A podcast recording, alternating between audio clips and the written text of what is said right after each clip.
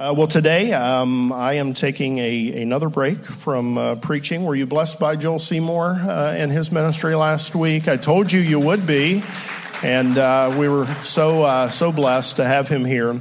And today, one of our elders is uh, bringing the message. most of you know Jeff Hammond quite well. He was one of the founding members of the church. He has been an elder with us for about eight years now. Uh, he uh, is in administration at Kirkersville Elementary and does a great job there. Uh, been a, uh, respected teacher and coach in this community for, what's it been, Jeff? Like 20, where is he? 20 years now? 25 years. He just doesn't look old enough to have been doing anything for 25 years, does he? I mean, the hair looks old enough to, to which I know a lot about. Uh, but uh, otherwise, he just doesn't look old enough to have been a teacher for 25 years, but loved and respected. He's loved and respected here. He's just an all around uh, great guy, uh, kind of a model of, uh, of servanthood. And, um, you, you, know, just serves so faithfully in so many ways. And I, I, sense I'm just droning on and on about him too much, so I'm just going to stop. But why don't you uh, welcome Jeff as he comes?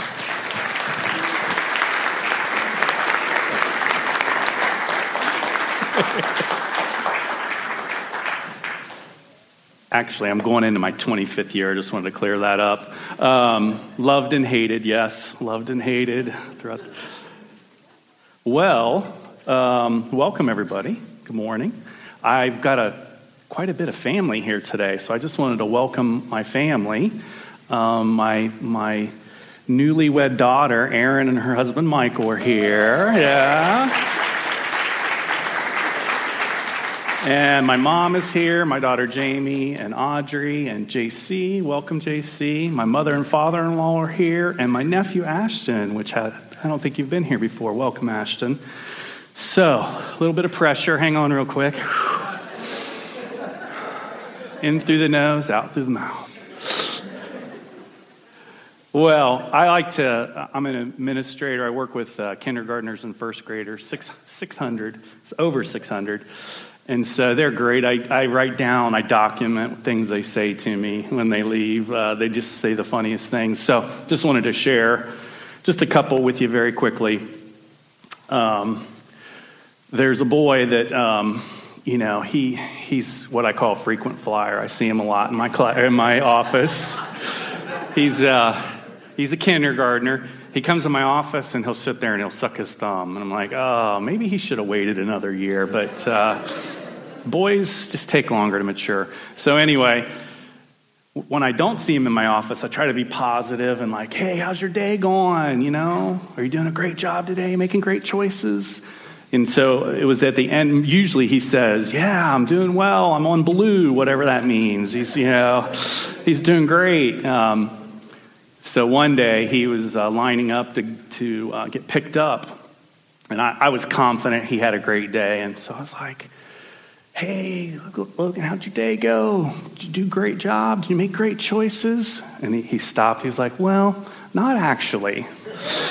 and so, you know, I, I, we have those days, right? At the end of the day, God says, Jeff, you know, that's not actually his voice, but I'm just doing it for dramatic.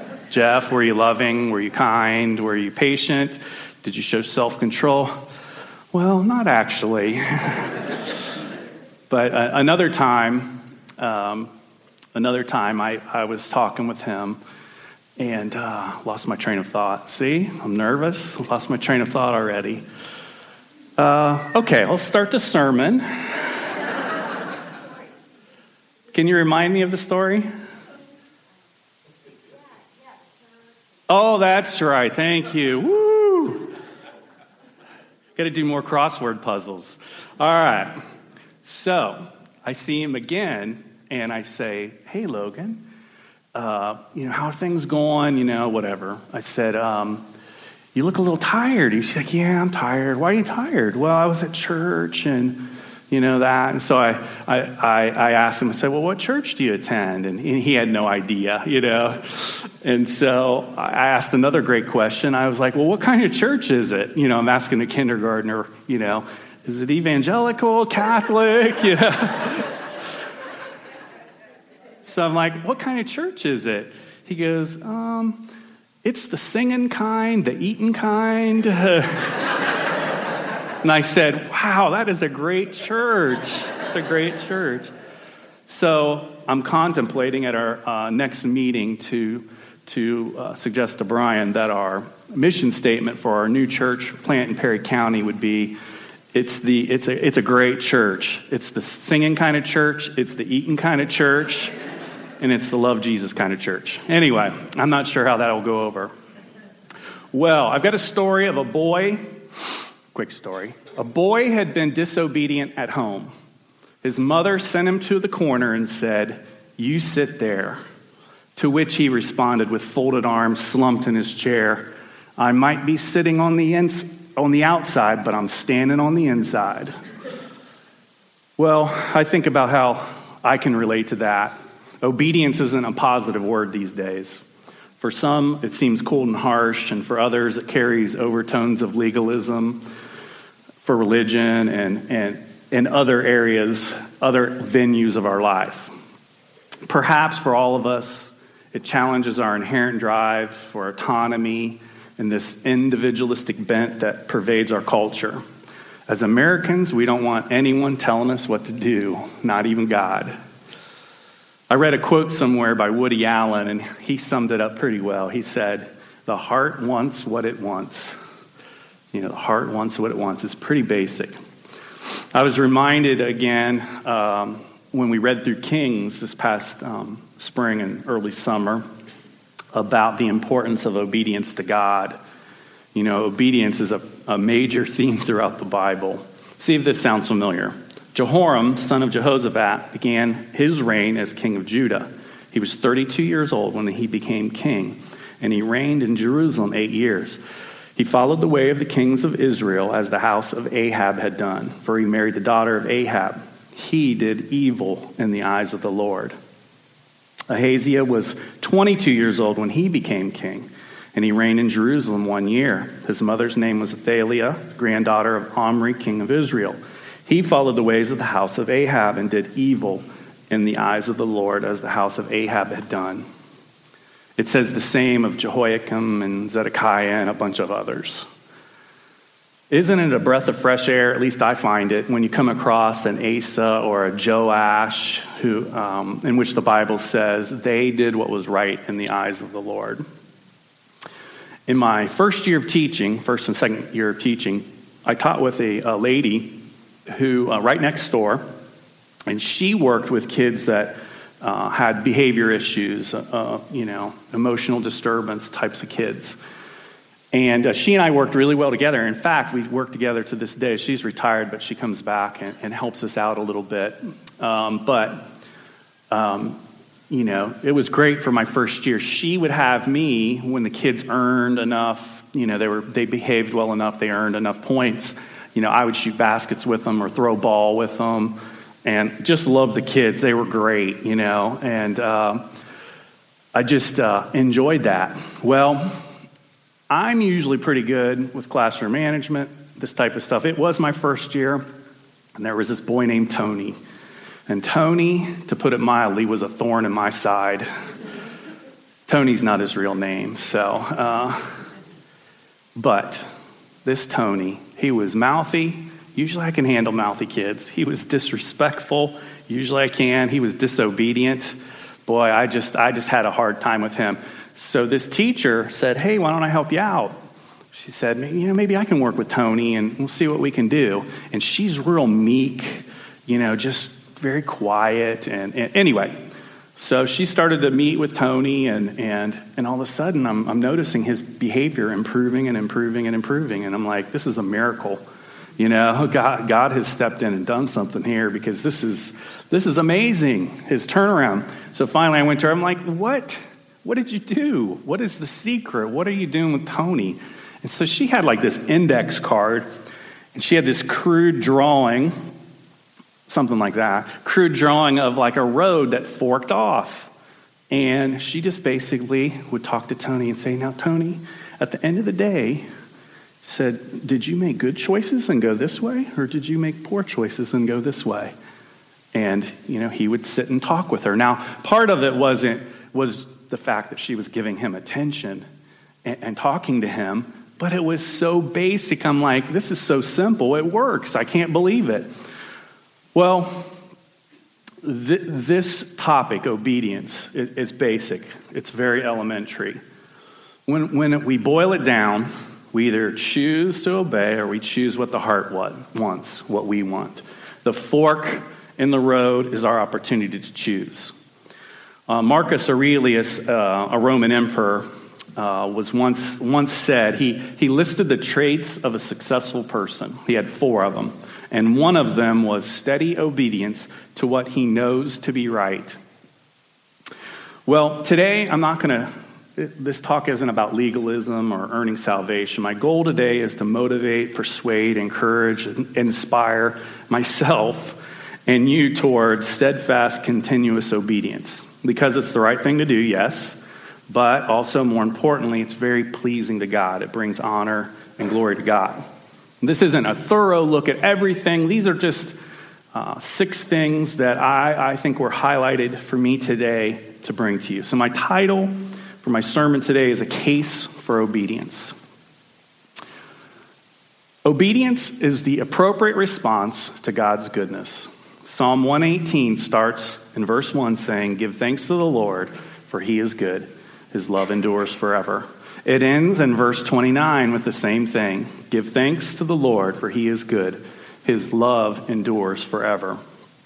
I looked up some definitions of goodness, and here are some that I found goodness, excellence of quality, the best part of anything, essence, strength.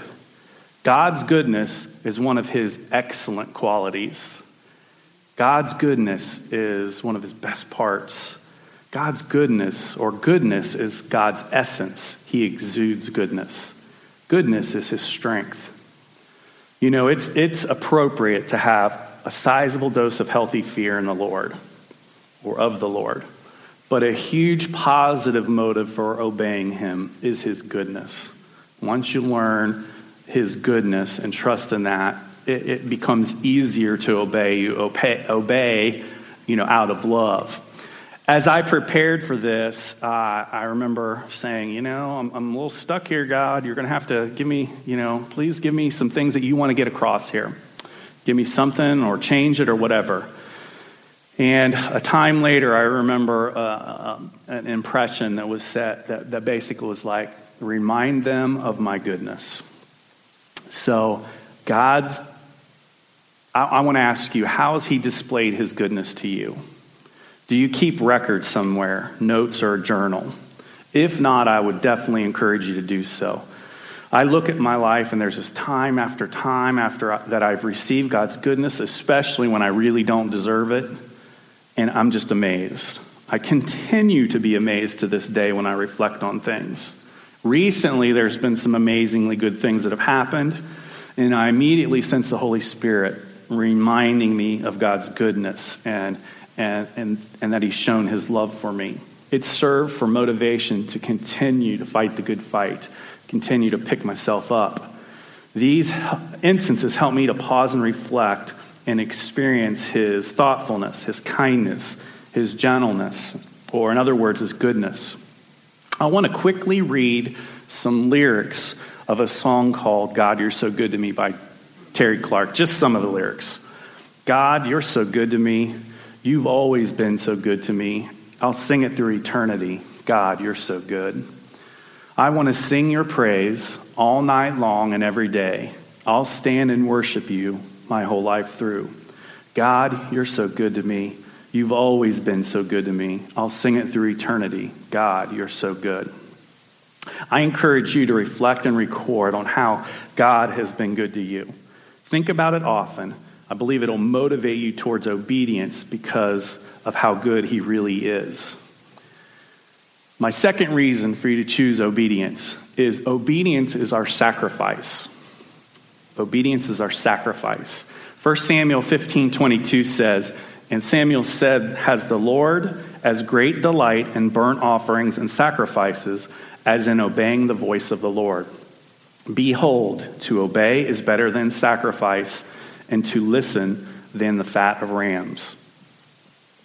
In the Old Testament, an offer would come to God bringing a lamb or turtle dove or whatever it was to offer a sacrifice.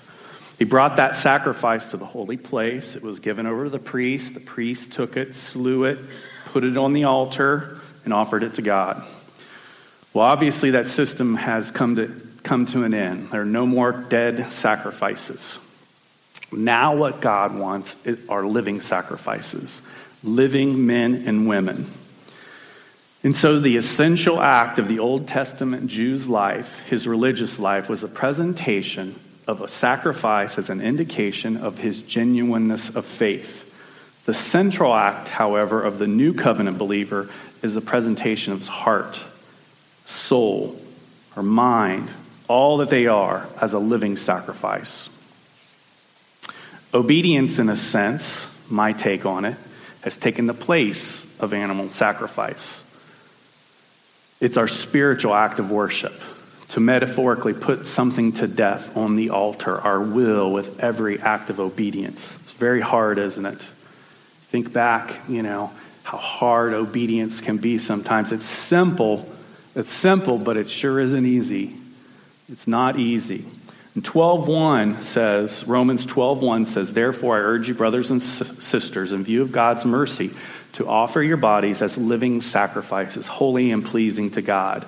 That is your true and proper worship. Obedience requires giving all we have, putting to death the things that the heart wants. Gladys Aylward is an example of a person who sacrificed her life as a missionary in China during the 1930s. As a young woman, she left her home in England and sailed to China. Here, she opened a home for orphan children who had spent, uh, who had um, been put on the streets, left to starve, and wander around. Well, when the Japanese invaded China, Gladys was forced to flee. With only one assistant for 12 days, she led more than 100 orphans over the mountains towards free China. In the face of extreme difficulty and danger, she devoted her life to becoming a mother to each of them. Years after her mission service, when she was publicly honored, she explained her amazing mission work with the children like this. Listen to her sacrifice. Uh, I did not choose this. I was led by God into it. I'm really not more interested in children than I am in any other people. But God gave me to understand that this is what He wanted me to do, so I did it. I encourage you to view, to view obedience as your sacrifice.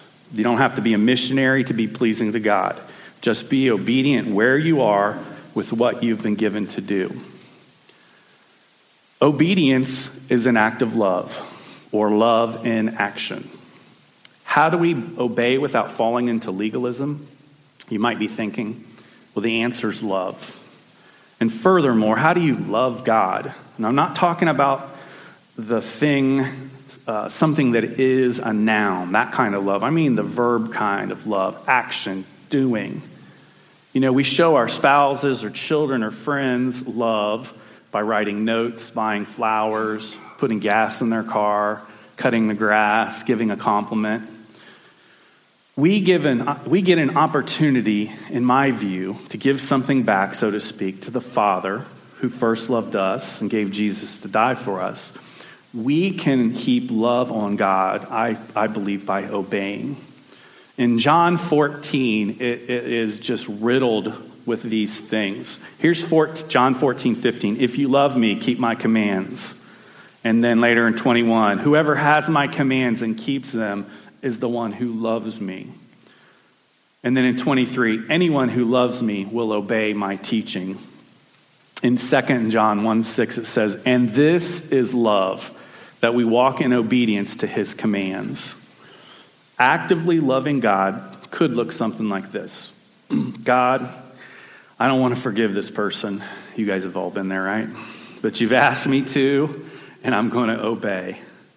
God, your word, said, your word says not to worry, and yet I find myself worrying about everything. I believe your word, and I ask that you help me to obey in your power. Father, your word tells us to deny ourselves and I feel led by your Spirit to give up this particular habit. I choose to do this, Lord. Give me strength. Father, you tell us not to be judgmental. I don't want to be critical of my spouse in this moment. Please help me to hold my tongue. Please change my heart. I found uh, a quote by Robert Heinlein. It says, Love is the condition in which the happiness of another person is essential to our own. Obedience is a powerful way to actively demonstrate our love to God. And the fourth reason that I would encourage you to choose obedience is that obedience is transformative. Obedience is transformative. Have you considered that our wariness of obedience may be keeping us from one of the great keys to the enjoyment of God and the transformation of our lives? Are you aware that the Bible and the saints throughout history affirm the insight of John Calvin that who was quoted as saying, All true knowledge of God is born out of obedience.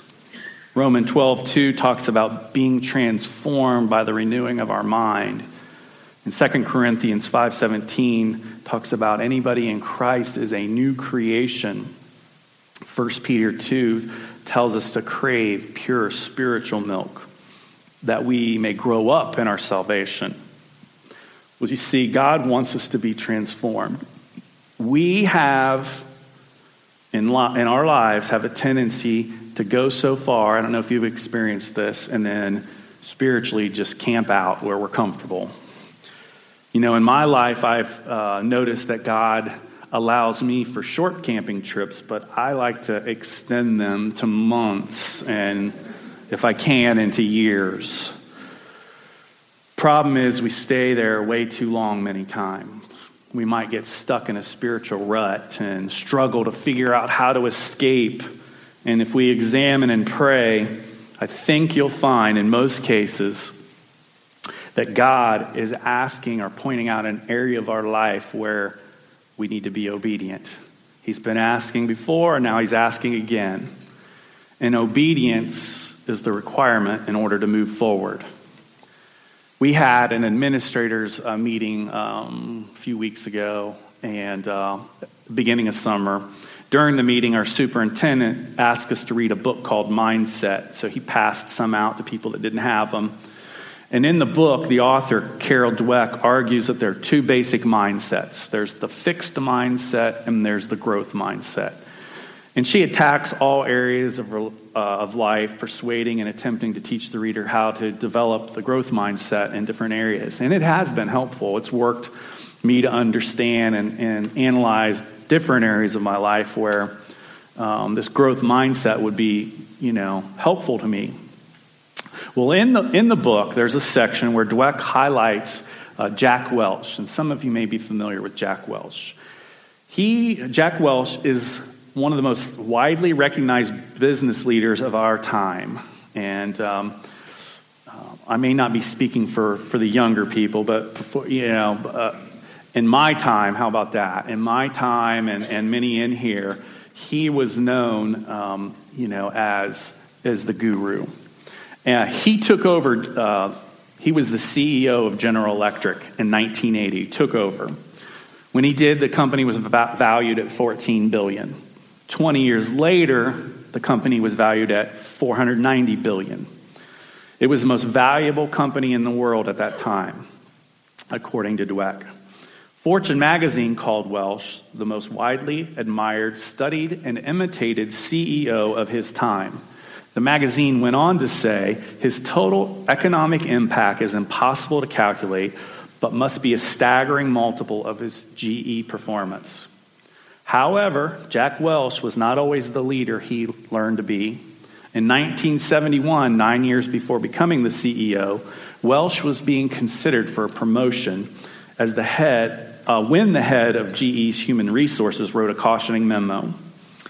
In the memo, it was noted that despite Welch's many strengths, the appointment, and I quote, carries with it more than the usual degree of risk.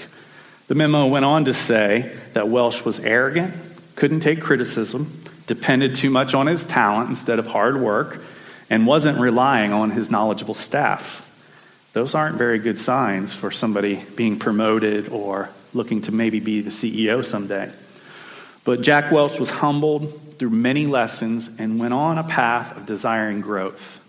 When it came time for his chance to be CEO of GE, Welch, along with two other highly qualified candidates, had to convince the reigning CEO that they were the best person for the job. Welch made his pitch based on his capacity to grow. Very interesting strategy. Some of us might use that in the future. He didn't claim that he was a genius or the greatest leader who ever lived. He promised to develop, and he made good on that promise. We are challenged by God's word to be transformed, to crave uh, spiritual milk, to strive for holiness and perfection. And that seems like a daunting task, I think. You may be thinking, well, how do I create, plan, organize this transformation? There's so many areas I need to improve. Where do I start? Or I'm too busy to be transformed. Well, don't concern yourself with this, with this task. Um, the Holy Spirit has your ITP or ITP. Um, in education, we like to use acronyms, so I've created this. He's created your individualized transformation plan. And all you have to do is be obedient. You just have to be obedient where you are with what God has given you to do at that time. I think it was Oswald Chambers who said, One step forward in obedience is worth years of studying about it. And Dietrich Bonhoeffer is quoted as saying, One act of obedience is better than 100 sermons. And in the last uh, service, I said that would only be 50 of Brian's sermons, or 75, maybe, maybe 75. See, the roadmap towards transformation is marked with opportunities for obedience. And I encourage you to allow God to transform you by walking in obedience. The fifth reason I encourage you to be obedient is that obedience is investing in the future. Deuteronomy 6 1 and 2 says, These are the commands, decrees, and laws the Lord your God directed me to teach you to observe in the land that you are crossing the Jordan to possess, so that you, your children, and their children after them, them may fear the Lord your God as long as you live by keeping all his decrees and commands that I give you, so, and so that you may enjoy a long life. This is a powerful verse. This verse appears primarily directed at parents and grandparents, but, but I, I still think it doesn't matter whether you're aunt, uncle, son, daughter, brother, sister, grandparent, friend, mentoree. God is speaking to the community, uh, the nation of Israel. If you are obedient, you are, according to Steve Farrar in his book, Anchorman, you are investing spiritual capital that grows exponentially for your future, but also pays dividends to other people, in this case, your family. Farrar compares obedience and the spiritual results as compounding interest. He argues that we have an opportunity to, to leave a spiritual legacy with each act of obedience. Kind of an interesting concept. Farrar writes. There is nothing more that God would enjoy doing than opening an interest bearing account for you that will be in your family for generations. He tells in his book about a friend of his named Crawford Loritts, who he met at Promise Keepers after hearing him speak. He found out in Crawford's study on his wall was a big family tree that was handwritten by his grandfather, Milton. And it all begins with a man named Peter Loritts. Peter was a slave who gained his freedom at the end of the Civil War, about 150 plus year, or whatever it is. Crawford's great grandfather, Peter, helped establish a small town what is to, uh, not too far from what is now the Charlotte Motor Speedway. Peter worked hard his whole life and managed to scrape together a few hundred dollars. With that, he purchased some acreage, which is now the town of Conover, North Carolina. Peter could neither read nor write, but Peter loved the Lord Jesus, and he knew the Bible from sermons and stories that he heard. Peter obeyed the Bible to the best of his ability, and he loved the Savior of the Bible. He met a godly woman, married her, Peter and his wife had three children two sons and a daughter. One of the boys was named Milton, and he's the one who wrote the family tree. Milton and his wife had seven boys and seven girls. And one of those boys, in fact, the youngest, was Crawford's father. Peter taught his children to love and follow Christ. He showed his sons how to be a man. They saw him work hard, love their mother, love them. The children and grandchildren grew up to follow Christ, work hard, love their spouses and children. Now, the Lord's family tree obviously isn't perfect, but there is a strong tradition of husbands loving their wives. There is a strong tradition of husbands that do not walk out on their families. And there's a strong tradition of Jesus Christ being the center of each day's responsibilities. Farrar goes on to say, because of Peter Loritts' surrender and obedience to the Lord, there has been a strong spiritual legacy, compounding interest, if you will, that has been accruing for more than 150 years. Some of you may be thinking, like I was, well, what about a home where there's no testimony to God or recognition of Him at all, where there's no evidence of the Lord to be found? And yet these homes are orderly, moral, loving homes. They're a joy to be in where the children are obviously well adjusted and able to cope with life. Have you seen that phenomenon? How do you explain it? Some would say, what's the difference then? What does Christianity add? Ray Stedman is a man who studied this phenomenon of Christianity and its effects on genealogy.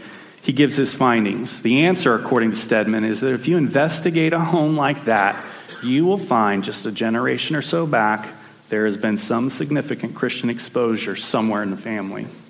In other words, secular homes of that character are living on the capital faith of a previous generation.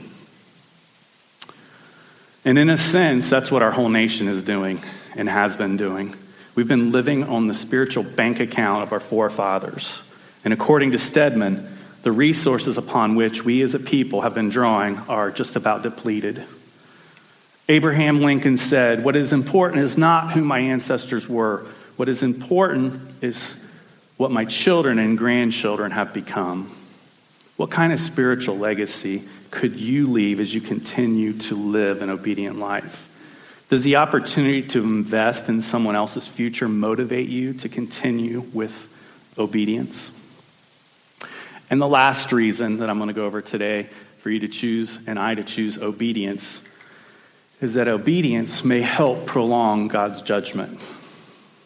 Um, i think I've said this before, but I like this saying by Billy Graham. He once said, If God doesn't judge the United States, then he's going to have to apologize to Sodom and Gomorrah.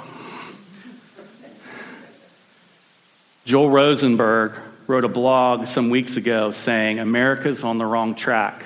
Almost seven in ten people believe this. 26 think America, uh, that America is going in the right direction. In fact, only 37% feel that America's best days are ahead of us. And the situation is growing critical. We're not just in a season of decline, we're facing implosion. Consider where we are in the summer of 2015. Violence is exploding in our cities, schools, and churches. The horrific mass murder inside the church in South Carolina is terrible enough, but it's just one of many innumerable mass killings that have become epidemic in the U.S. Supreme Court has recently ruled on biblical marriage. Brian will be addressing this topic. Abortions are occurring at more than 1 million each year. Since 1973, there have been 57 million Americans murdered through abortion. Marriage and families are imploding. Drug and alcohol abuse is epidemic. Abroad, Iran is closing in on the bomb. ISIS is exploding across the Middle East, gaining ground in Syria, Libya, and Iraq. The Kremlin is growing more aggressive. The list goes on. Rosenberg goes on to say Washington, D.C., no matter who's in there, cannot fix all that ails us. We need to humble ourselves and pray like we've never prayed before. Not all is lost, however. There are many Americans who love Christ dearly, love his word, are seeking every day to walk with the Lord, love their neighbors, care for the poor, walk steadfastly in obedience, and are making the good news of God's redeeming love known to their lost and drifting nation. But warning signs are flashing everywhere, alarm bells are ringing everywhere. Far too many self professed Christians are groggy or asleep. I just want to read a couple of things that um, start off maybe as scary, but, but end um, a little promising, very promising. Matthew 21, 24, and Psalm 107, 19. For then there will be great distress, unequaled from the beginning of the world until now they cried to the Lord in their trouble, and he saved them from their distress. Second Chronicles 7:14 If my people who are called by my name humble themselves and pray and seek my face and turn from their wicked ways, then I will hear from heaven, forgive them their sins and heal their land. What if what if the obedience of his church combined obviously with God's great mercy is one of the things holding God's wrath back from our nation right now. Joel 2 13 and 14 says, Rend your heart and not, and not your garments. Return to the Lord your God, for he is gracious and compassionate, slow to anger and abounding in love. And he relents from sending calamity. Who knows? He may turn and relent and leave behind a blessing. It only takes a moment's reflection to realize the cost of obedience or disobedience has been very high in our own lives, in our country, throughout the world. But it doesn't have to continue in that trajectory. We have the opportunity to fight implosion and sow seeds of revival in our own lives first, our communities in the U.S. and, around the world. And we can do this. One very strong way to do this is through obedience. We're about out of time here today. And the purpose, hopefully, was to persuade and motivate us towards steadfast obedience. You know, I've spent a lot of time telling you the why. Um, but you may be asking, what about the how part? Well, that would be another long, long sermon, the how part. But let, let me just sum it up this way Jesus set the example and He supplies the power. It's just like writing a sermon, raising kids, cultivating a strong marriage. If you do it in your own power solely, you're doomed to fail. Why don't we go ahead and stand?